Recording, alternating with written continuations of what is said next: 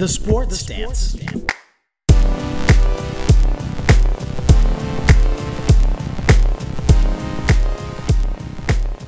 Hey guys, Greg here from the Sports Stance. All I gotta say is, what happened last night, Atlanta? You had the lead. All you had to do was run the ball out. You couldn't do it. New England is your Super Bowl champions after an amazing 19 point fourth quarter comeback. They tied up, take it to OT, and you knew right when it got to OT that Tom Brady was going to do his magic. I mean, the man is the greatest of all time. It pains me to say that, but it's true. And little did I know, we had some live reporting last night from the bar scene in Boston. We had James giving his feelings on the Super Bowl, and I cannot wait to hear this. So here was James live last night after the game. Greg, this is James reporting in from the sports stance live on the scene. I've got Kyle here. Kyle, say hello. Hello. We are walking back from Boylston Street right now, and I've got a lot of thoughts, Greg. I've got a lot of thoughts. I've got a lot of thoughts. The thing about this game and the thing about this team, and I don't want this to sound like I'm drunk because I'm 100% not.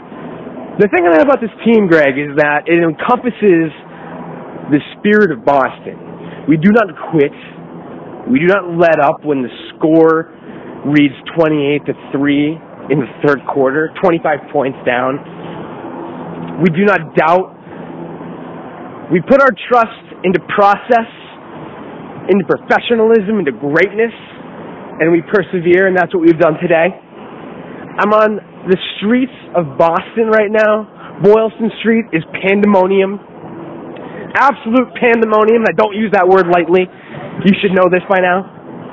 There's mosh pits, Greg, in the center of the street. There's never been something like this. The people are rioting. They know when they see greatness. And that's what we witnessed tonight. I had my faith all along. It might have not been the game that I thought it would be. But the Patriots have won their fifth Super Bowl. And God damn it. And I don't use those words lightly. God damn it.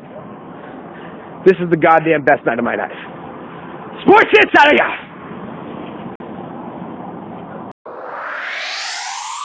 Man.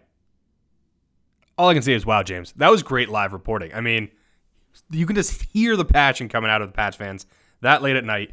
It kills me to say that because all I wanted to hear was misery out of their mouths all week long.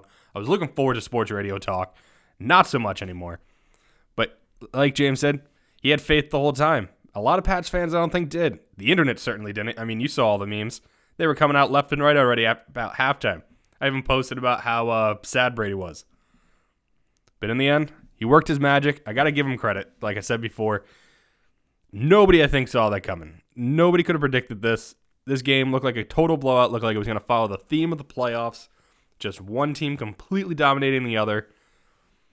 But Brady in his heart said he did it for love. We all know he did it for revenge. He wanted Goodell to hand that trophy over to Robert Kraft. And we got our wish. Goodell had to hand the trophy over. He looked pained. Robert Kraft threw shade.